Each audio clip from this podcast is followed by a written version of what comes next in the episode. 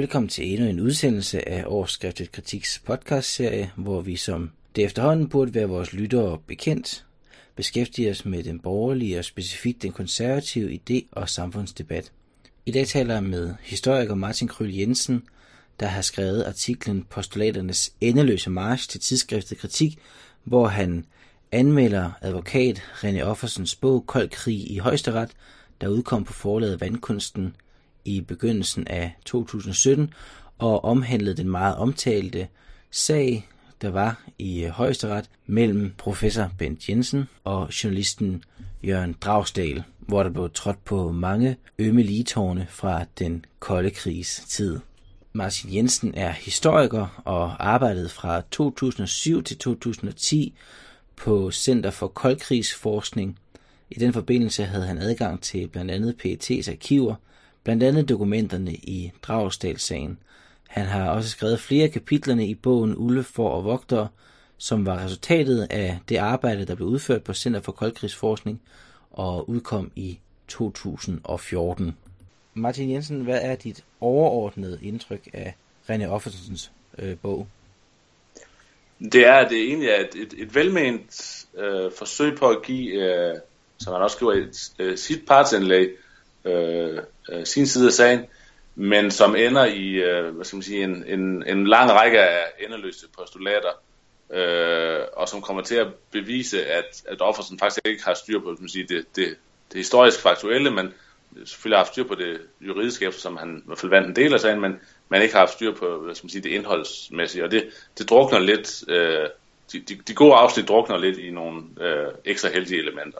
Og lad os prøve at gå dybere ned i din kritik af René Offersens bog øh, lige om lidt, men jeg tænker, at vi først lige skal for lytternes skyld, og måske også for vores egen, i hvert fald for min skyld, opsummere den her Ben Jensen Dragsdal sag sådan ganske kort. Øh, det som det går ud på, det er vel det her med, at øh, Ben Jensen i en artikel eller en serie artikler tilbage i 2007-2008 deromkring skriver om øh, Jørgen Dragsdal, og det foranleder så øh, Jørgen Dragsdal til at lægge sagen mod Bent Jensen for æreskrænkelse. I første omgang så øh, taber Jørgen Dragsdal sagen i landsretten, men den bliver anket til højesteret, hvor at Jørgen Dragsdal vinder i hvert fald noget af sagen, og det der øh, sker i højesteret, det er, at et flertal af højesteretsdommere øh, dømmer Bent Jensen for æreskrænkelser, og det som der måske er interessant at byde mærke her, det er, at der ligger nogle interessante præmisser til grund for den her drøm, øh, den her dom, undskyld. Øh, den første, det er det her med, at man tager som udgangspunkt, at Ben Jensen har anklaget Jørgen Dragsdal for en strafbar, altså en kriminel handling. Agent skal forstås som agent i, øh, man kan sige, i, i lovens forstand, øh, eller hvordan vi nu skal udtrykke det. Man har, eller René Offersen, det lykkedes René Offersen at argumentere for, at når Ben Jensen skrev agent i, øh, i artiklen i Jyllandsposten, jamen så ville de af almindelige mennesker blive opfattet sådan, at der var tale om, at øh, Jørgen Dragsdal havde brudt loven, og således så blev det så op til Ben Jensen at bevise, at han ikke havde anklaget Jørgen Dragsdal for øh, kriminelle handlinger. Det er den, øh, det er den ene ting. Og øh, den anden ting, som, øh, som også er interessant i dommen, det er det her med, at den specifikt, helt specifikt ikke går ind og tager hensyn til, at Bent Jensen måske har en udvidet ytringsfrihed som forsker, fordi, så vidt jeg husker, at man sagde, at i og med den her artikel blev trykt i øh, Jyllandsposten og ikke i et fagfældet bedømt tidsskrift, som for eksempel historisk tidsskrift eller andet, eller hvad man nu kunne forestille sig, jamen så er det ikke udtryk for forskning, så er det mere sådan noget, der skulle ses som journalistik og debat, og der er nogle mere øh, snævre grænser for, hvad man, kan, hvad man kan kalde hinanden. Så Bent Jensen blev altså dømt. Er det også nogenlunde din udlægning af, af, af sagen. Og det skete i, øh, i øh, juni 2015, skal vi måske lige øh, slå fast for at få kronologien i orden. Ja, så der, der tog, den startede faktisk i, øh, i byretten i, i Svendborg i første omgang, så den har faktisk været igennem øh, tre øh, retsinstanser. Øhm, men, men det er rigtigt, altså, sige, det, det Offersens øh, procedure gik ud på, det var det her med, at han, som han sagde, ude ved kakkelbordene, ikke, der blev der blev agent øh, beskyldning, den blev forstået som, som sådan spionage, altså en, der havde stået og nejlet øh, dokumenter i et eller andet hemmeligt arkiv og givet dem til russerne. Øh, så selvom Ben Jensen aldrig havde, har, har brugt ordet spion, øh, eller aldrig øh, har anklaget Dragsat for at have gjort noget kriminelt, faktisk har han i flere artikler skrevet, at, at det var tvivlsomt, om det overhovedet var strafbart at være påvirkningsagent. Så var det altså det, dommerne, det argument, dommeren sådan set købte og sagde, at, at, øh, at Ben Jensen skulle dømmes for, at folk har opfattet det som noget, noget en kriminel handling, øh, som anklagen lød på. Du øh, skriver, i, øh, hvis vi går dybere ned i din kritik af, af bogen, så skriver du et sted, at antallet af fejl og udokumenterede påstande er så overvældende, at det ikke er muligt at nævne dem alle. Det vil næsten kræve en hel bog. Hvis du nu alligevel skal nævne nogle af dem, hvad er så det mest grælde i den her fremstilling? Ja, det er måske svært at vælge noget enkelt ud, men jeg vil øh, pege på, på nogle af de her ting, hvor, hvor offeren siger, at det aldrig er blevet så ikke ført bevis for, at, øh, at Dragstad skulle have, have virket som påvirkningsagent. Øh, og det er der faktisk, der er ret mange eksempler. Øh, de er nævnt i, blandt andet i Ulve for Vogter, som øh, Ben Jensen udgav i 2014. Øh, blandt andet det her med, øh, altså Dragstads journalistik, den her, og det her med at som sige, øh, smule budskaber eller teser, som øh, man kalder det i efterretningssproget, det med at, at få bestemte oplysninger med ind i, øh, i artikler. Øh, og et, et, sådan et klassisk eksempel på noget, de altid øh, kørte på, det var det her med styrkeforholdet mellem øst og vest. Øh, og der er simpelthen et eksempel, hvor, øh, hvor Dragstad skriver en artikel, som handler om styrkeforholdet, og hvor han øh, simpelthen altså snyder på vægten og dels inddrager nogle våbentyper, som ikke hører til den kategori, han, han medregner, og dels medregner nogle øh, våben, som øh, skal udfases. Altså han, han regner nogle nye våben med, men dem, de, som skal, de skal erstatte, de bliver også regnet med. Så der er sådan altså sådan snyd på vægten. Og så i øvrigt også henviser til, at han har tallene for, fra, øh, fra sådan to estimerede øh, forskningsinstitutter, øh, og da Udenrigsministeriet de så ligesom går tallene efter, så kan I se, at det, altså det passer ikke. Han har ikke tallene øh, fra de kilder, han, han opgiver.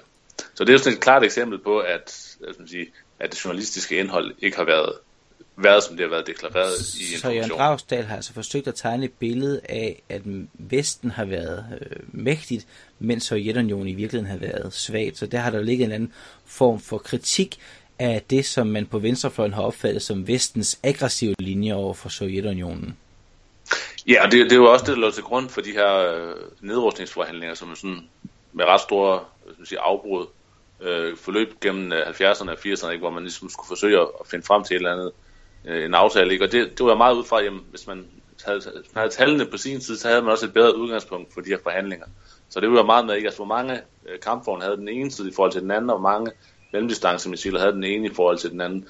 Og hvis man ligesom kunne få solgt offentligheden en opfattelse af, at, at øh, på de her parametre, der var, der var Vesten langt stærkere, end, end man egentlig troede, jamen så ville det også blive et andet udgangspunkt i de forhandlinger, der skulle foregå, fordi at i, i Vesten kunne opinionen jo, jo rent faktisk påvirke Øh, de her forhandlinger. Altså det, den mulighed var der jo ikke i Østblokken, der var det jo diktatur, ikke? Men, men offentlig opinion betyder jo noget i demokrati.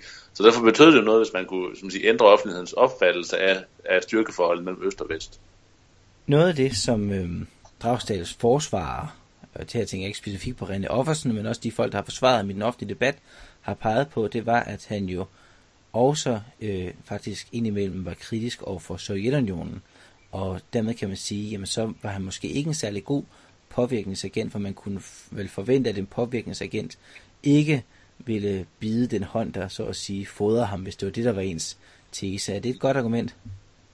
Nej, det er faktisk et ret dårligt argument, fordi at, øh, hvis han nu havde været, øh, havde stået og lovprist Brezhnev for, hvor, hvor herligt det var i Sovjetunionen, så ville det faktisk være det bedste bevis på, at han ikke var påvirkningsagent. Øh, fordi påvirkningsagenter, det var jo, i dag vil vi, kan vi sammenligne med en slags lobbyisme, at, at, at påvirkningsagenter, det fungerede på den måde, at de skulle påvirke opinionen i det land, de nu opererede i. Øh, og fra kommunistisk side, og det galt både øh, som man sige, partiet, men også især øh, KGB, vidste man udmærket godt, hvordan altså, medieverdenen fungerede i Vesten.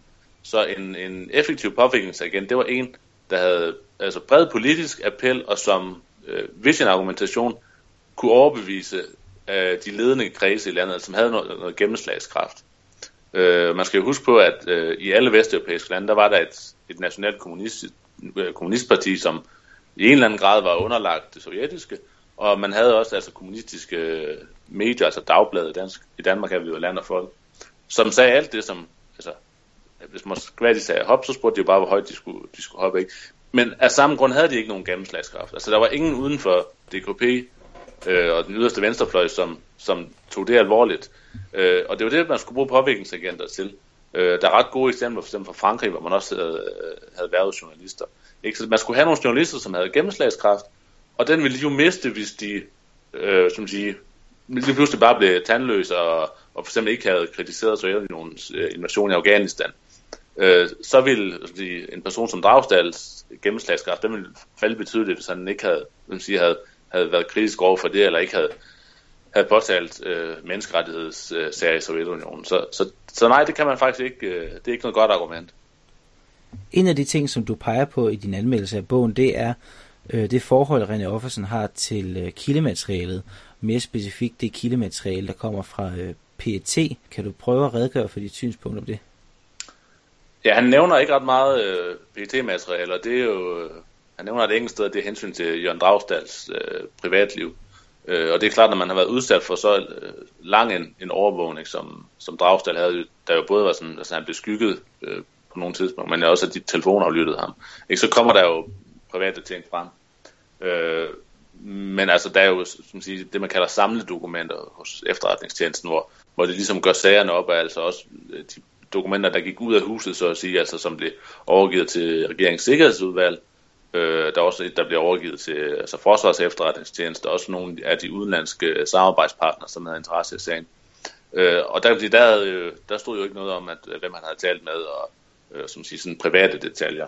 Øh, men dem nævner op for sådan ingen af altså de her autoritative PT-dokumenter, øh, og som vi ved er autoritative ud fra, fra Ole Stig Andersen, der var PT-chef i, øh, i 80'erne, ud fra hans øh, vidneudsagn. Øh, han sagde helt klart, både i landsretten og i højesteret, da han blev afhørt, at PET opfattede øh, Dragsdal som KGB-påvirkningsagent. Øh, og det er jo klart, det er ubelejligt for som siger, offersens argumentation.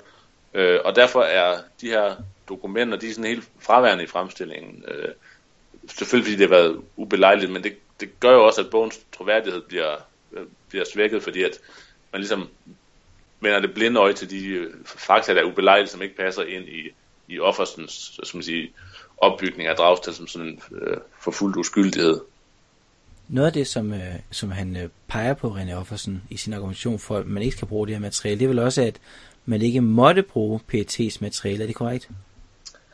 Øh, ja, det, det er rigtigt, at han peger på det, men det er ikke helt, øh, det er ikke helt korrekt. Altså, det, det er lidt indviklet. Altså, samtidig med, at, at øh, Ben Jensen offentliggjorde den her første artikel, det var i januar øh, 2007, så havde Folketinget bevilget penge til øh, det der Center for Koldkrigsforskning, hvor, hvor jeg også var ansat, øh, og som startede sin virksomhed i, i sommeren 2007.